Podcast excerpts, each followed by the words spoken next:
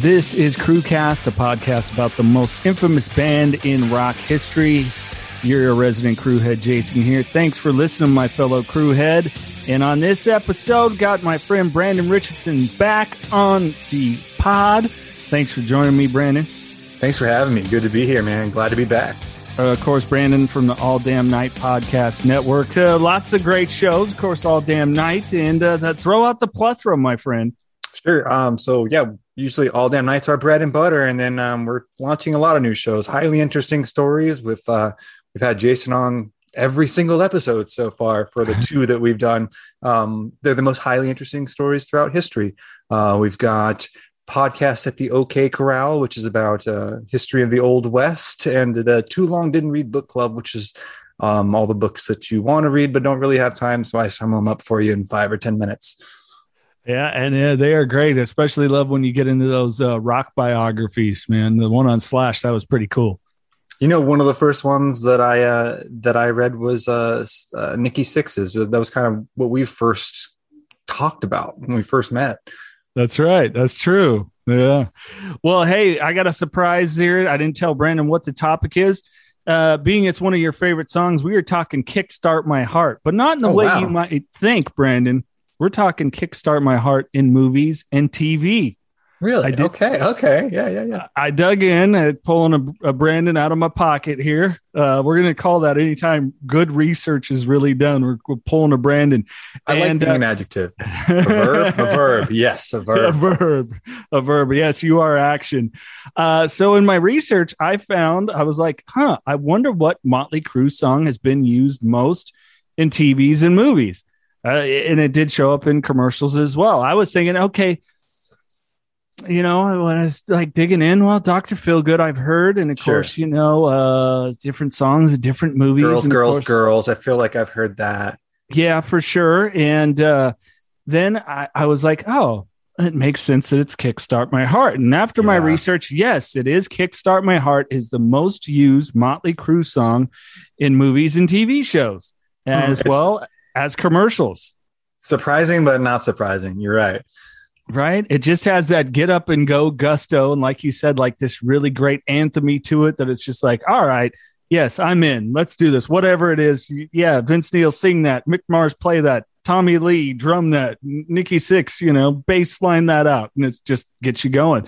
And you can play it over, you know, uh, a Lexus commercial or over the newest Pop Tart flavor. And I'm going to be like, yeah, maybe I'll look into that. I'll look into purchasing that. I believe it was a Dodge commercial that it did show up in, though. It's perfect for that though. I mean, like it's the it's one of the best visceral songs ever written. Like kick it's and and also the you know the the story behind it. So like it's a very serious, like heavy song, actually about dying and like coming back yeah. to life, right? But like as far as like just being like some what's an exciting line like jumping jack flash that's that's pretty good like welcome to the jungle that's pretty good kickstart my heart that's pretty much unbeatable G- give it a start and we will here we go all right of course kickstart my heart off 1989's dr feelgood uh, one of the quintessential albums for Motley Crue. We could sit and argue as we did in the previous episode. As we have. We put Shout at the Devil up against Dr. Feelgood. Which one was better? Of course, uh, here's what uh, we got a rundown. So it was on the show SEAL Team season five, okay. episode eight. One of the shows that I am a fan of because, hey, it, it harkens back. Cobra Kai, season three, episode two, Nature versus Nurture. That's when Johnny. Have you seen, have you seen any of that? I haven't seen that one. I have watched the whole series. Okay, I've heard it's good. I've heard I've heard Cobra Kai is good it, has got enough campiness to it and cheesy enough at points that it's like, eh, but then it does throw in a great soundtrack. Motley Crue's actually appeared twice in it. it. So you're like, okay, I'm loving this. Uh, another show I never haven't heard of this. Uh, All my friends are dead. So not oh, I have heard that of that. I, that rings a bell for me for whatever that's worth in podcast. Like, oh yeah, no, no, that rings a bell for me. No, it does. uh, American Dad, of course, uh, one of those yeah. great shows. Uh, season sixteen, episode six. Uh, Brave Noob World. Brave Noob World. That's. I mean that that cartoon gets a little on the nose, prophetic itself. Uh, yeah but it seems almost fitting for a, a Motley Crue song to pop It's a in. there, perfect right? one. Perfect one. So uh, let's see. Uh, we also got to show Fresh Off the Boat, um, a- Mm. a, movie appearance that I love because it combined two of my favorite things. Yes, I'm a grown man and I love Motley Crue and Legos. Oh, the Lego movie. It was in Lego Absolutely. Movie 2, the second part, and also the Lego Batman movie. I mean, they know how to pick a winner. They're going to double down with it. Yeah, Will Arnett just as a Batman. ah, you know, it just it, it Uh, fit an perfect. absolute, not to, not no tangent here. We'll leave it here, but an absolutely overlooked treasure. Will Arnett is. If you haven't seen, if you haven't seen MacGruber, you got to check it out. Oh, MacGruber is classic. That is The good stuff. That is good TV. We digress. So, uh, so of course, it's done a good job of painting period pieces, like with Cobra Kai, really giving a flashback. that's to- right. That's perfect for it. That really puts you in the '80s frame, Yeah. right? Yeah. yeah, tying in the youth, their youth, and things like that. Really, where the antithesis of uh, all the tension in that show really starts with you know. Uh, Johnny and Daniel and everything else. So it was a pretty clever way of of taking care of it. Uh, another one that it did a good job. Um, the montage of people getting ready for the party and take me home tonight. Did you ever see this one? I don't think I have seen that one. That, but I just that concept in general, that's perfect. That works great. That's kickstart my heart for a montage, getting ready for a party. Perfect. Yeah, they did a good job. If you haven't seen Take Me Home Tonight, so it is an 80s era movie, and you kind of have the different stereotypical characters. You got the one dude that's doing the blow, and the one guy that's wanting the the pretty girl, and everything else. So it does a really cool job of how they intertwine music in that. Because if you put the movie on mute, it's all right, but Right. you, you you turn on the volume, and there you go, you got something, you know. And I think, especially for the 80s, maybe I'm wrong, but it's like I think there was more, even more continuity in pop culture in the 80s. So I think that like there, there would have been like a big division, and there was still some of that in the 80s, but there was a big division between like metal and disco in the 70s. And I think that was getting mm-hmm. more and more blurred. So like more and more people, it would be a larger swath of the population that would, you know, be into a song like Kickstart My Heart by the 80s. Like a lot of people were digging that song.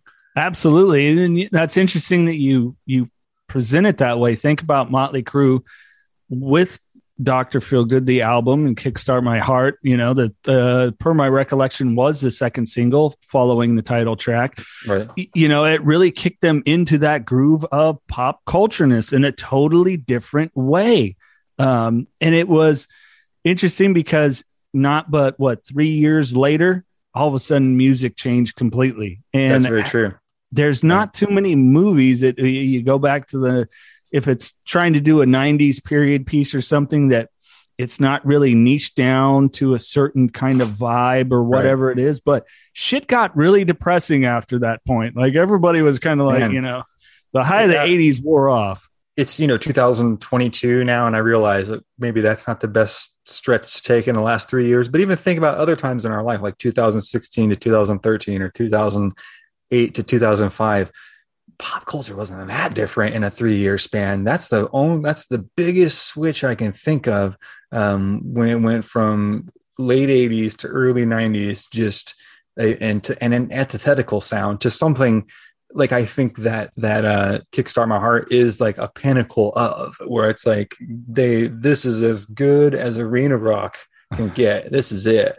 yeah yeah because really you think the big show and the big presentation started to go away there are a lot of bands that Mhm. put out some really cool tunes but you know for me it's like any of the quote unquote newer bands and they're 20 years old now but like godsmack godsmack i loved it because it gave me the heavy with a great show lights Right. pyro great tunes everything else it, it can be done on a big stage and i love that performance so it's interesting how much kickstart my heart shows up of course uh the 2007 film shoot 'em up very cool action film A perfect one for that too. Yeah. yep uh talladega nights the ballad of ricky bobby Absolutely. right Ab- could that might might be the most apt use of it. Yeah, that is perfect. uh yeah it was a cool uh montage scene I remember I've seen that movie enough times to know exactly what you're talking about. It's uh, and it's it's just it's it's one of those that's odd because think about all the the uses that you're you're bringing up here they're not all the same type of movie we got you know no. action movies comedies shoot 'em ups um i think there's there a romantic comedy in there or am i just wishfully thinking yeah no you you nailed it would take me home tonight was there a romantic okay. comedy okay. yeah so, so it, we had a lot of this. It, it, was really just a song, and like you said, the story told that, that just getting people going without. It, it, had such a pop feel. You talked about this in the previous mm-hmm. episode to it. Nikki Sixx's writing was always very brilliant in that way, and of course, the, the guitar playing of Mick Mars but they did such an interesting thing of giving you a heavy heavy content if you really think about it like you said two adrenaline needles to the heart bringing yeah, this guy back to life does everybody know that? Is that I don't. I mean, you do a better job of explaining that in detail than I would. I just know the basics of like Nikki overdosed. I believe left the hospital, right? Uh, well, so uh, the Dirt movie did a good job of kind of painting this picture out. Was you know he overdosed, right. and there's the gentleman that was in the um, the ambulance, there's the EMT that's taking care of him, and they give him the one shot, not enough, right? So the second shot, and that brings him back. The scary part is he went and did heroin again. It's again. not like he stopped. Yeah, because if you re- eh, remember from the Dirt book, he talks about it where he's, he wakes up, he go checks himself out, goes home, wakes up the next day, and the the blood had ran out of his arm and dried in right. the palm of his hand. You know, so this was it, it, again goes back to the brilliance of Nikki Sixx. What an interesting way to write about the near death experience. You know, saw his body leaving, like, you know, recalls seeing himself from above Absolutely. and being shot back down into his body. So it's, uh, it's pretty gnarly that and he's song- such a I think he was a blues man in another life. I don't really believe in that, but you know what I'm saying? Like I think he he he's, he's so very much like Robert Johnson would be or Howlin' Wolf, where like they're taking, I mean, like listen, look at or old country songs, look at the subject matter, just read it, read like um, you know, uh Driving Another Nail in My Coffin by Ernest Tubb, or Folsom Prison Blues by Johnny Cash, yep. or Hellhound on My Trail by Robert Johnson. And they're like you know, fast kind of they're rocking songs. Like if you're just listening to it in passing, but listen to the subject matter and they're just taking it's it's unbelievably dark if you really sit and think about a man in prison or a man um, driving himself to death through drink or a man who believes he's actually being hunted down by by the devil uh, if you really take that in literal context it's heavy subject matter put to like danceable beats in a lot of ways. and Nikki is like maybe the best guy in the 80s at that. He might have been because like there's even like what Axl Rose was doing. It's like it, it was certainly he's a genius, but it's so orchestral and so big all the time that it kind of like loses itself in that sometimes, right? It can has its it had its brilliance, but Nikki is just all about this old school tradition, uh, ironically, of three chords and the truth. It's like that's that's like music and Motley Crue in a lot of a lot of senses, you know. Absolutely. Well, and it's interesting that you bring that up again about the um, connection with country music because uh, some people might not know that when we, uh, you know, let's talk about Mick Mars. Mick Mars was heavily influenced by country music. Mm-hmm. That was when he was a kid. He saw a country music uh, concert with his family, and that was when he made a decision at that age that that's what he was going to do.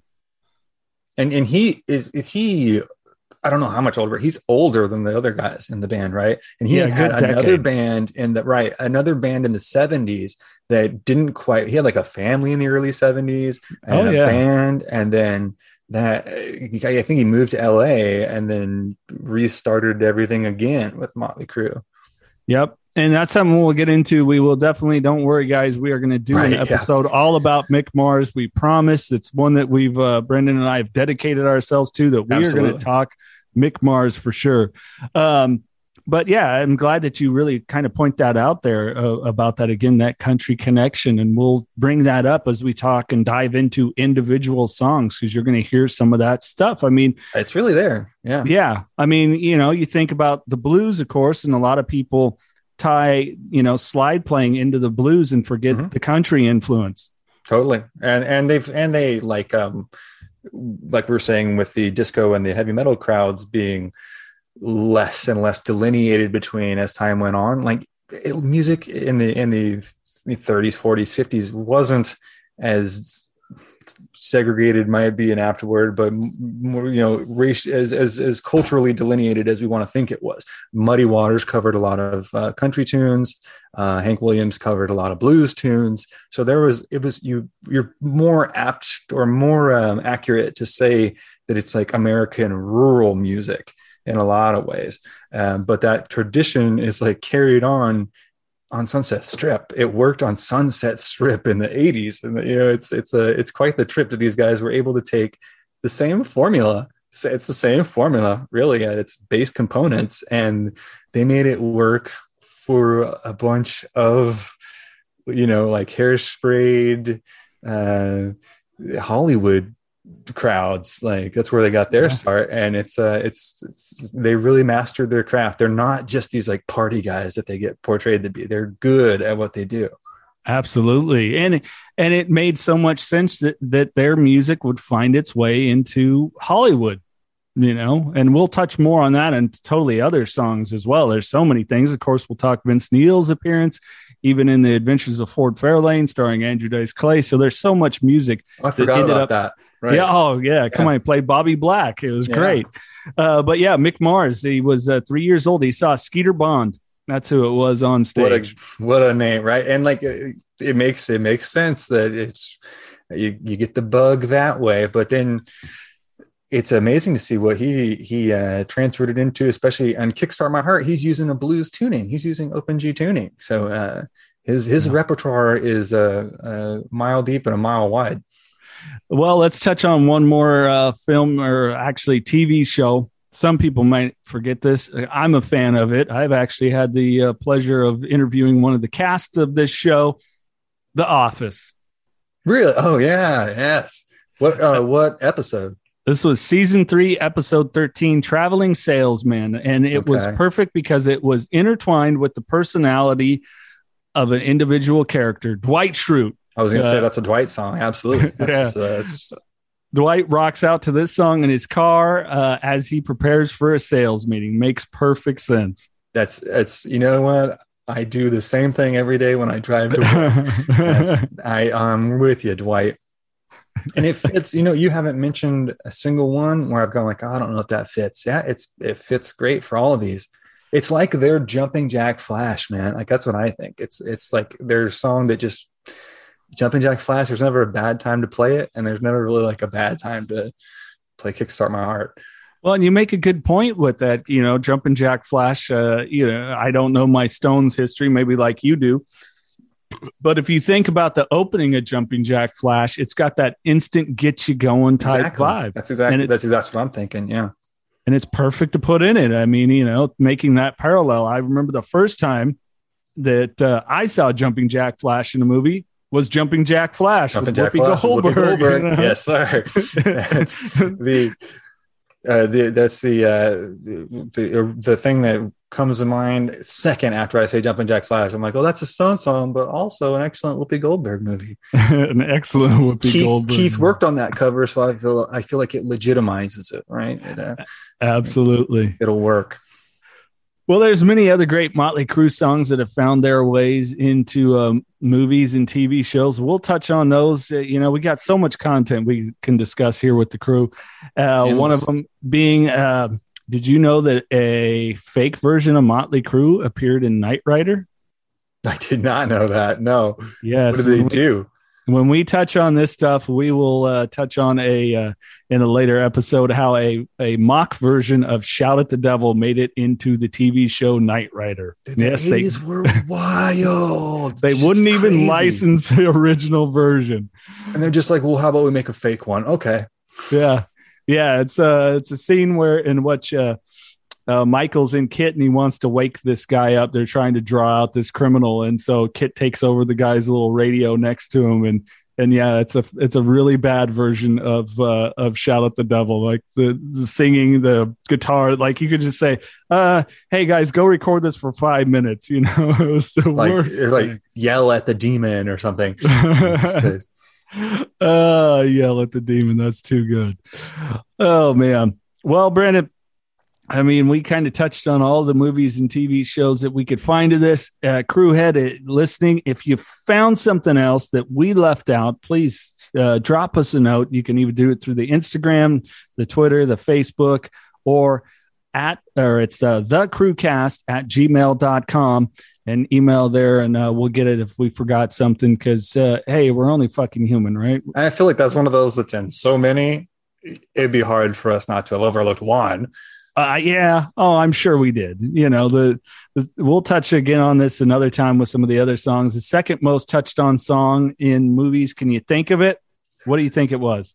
The- so, motley crue. Mm, man, I'm gonna say girls, girls, girls because it just keeps. I, there's so many uses for it, but I'm sure that's not the right one. keep going. Shout at the devil, um, Doctor Mm-hmm. Feelgood. You could use that. uh, Uh, oh, you put me on the spot. Are you humming like a Jeopardy song or like the actual song to the? I'm I'm home blanking sweet on- home, my Oh, man. duh. Yeah, sorry. Yeah, yeah, yeah, yeah. Uh, I wasn't thinking. I wasn't. That's that's going more sentimental than I was thinking. I was looking like it has to be a rocking song. Yeah, home sweet Yeah. home. Duh. It's a Home good collect collect phone call commercial. uh no i i was in my research because i'm compiling it i did not find it in that but uh, i guess that would work huh I thought I that's what I was. I was looking. I was come when I think Motley Crue. I think like I'm running through like race car commercials in my head and stuff. You know what I mean? I was just going like fast vehicles, fast vehicles, girls. so like none of the like Home Sweet Home just wasn't popping into my head. yeah it doesn't sit in the lexicon of yeah that that yeah i could see that I that's why I, I'm a podcaster and not uh, advertising executive. you and me either man Uh, what are you gonna do well cool brandon hey uh, give people the links one more time Uh, yes, you can check us out um, at uh, alldamnight.com, on instagram.com slash alldamnight network. Uh, you can get a hold of us at alldamnightpodcast at gmail.com. And uh, I think that's everything for us. Right on. And uh, hey, Crewhead, thank you for listening. Don't forget to give a follow for Crewcast on, uh, well, every single social network. Twitter, it, we're on Twitter, we're on Instagram, TikTok, Facebook. It's all there. Hit those links in the podcast description. If you have a topic that you would like Brandon and I to cover sometime, send us an email, thecrewcast at gmail.com, and we'll uh, jump that in there, give you some notes. We're even going to have some special guests on here soon, Brandon. Uh, Awesome. got hooked up with a dude through uh, Instagram. Guess what? He's painted some instruments for Motley Crue, so Oh, we're going to wow. be talking Oh, with him, and yeah, we'll have some other people on the pod as uh, we continue to roll along. So It's uh, amazing how you, you'll find people that are listeners and fans of the show that have their own input for it and experience. You know, like you painted guitar for Motley Crue. Like, man, what, you know, yeah, that's, uh, that's awesome, man. That's what this is all about. yeah, absolutely. Looking forward to it, and uh, thank you guys. On that note, crew heads are best. Fuck the rest.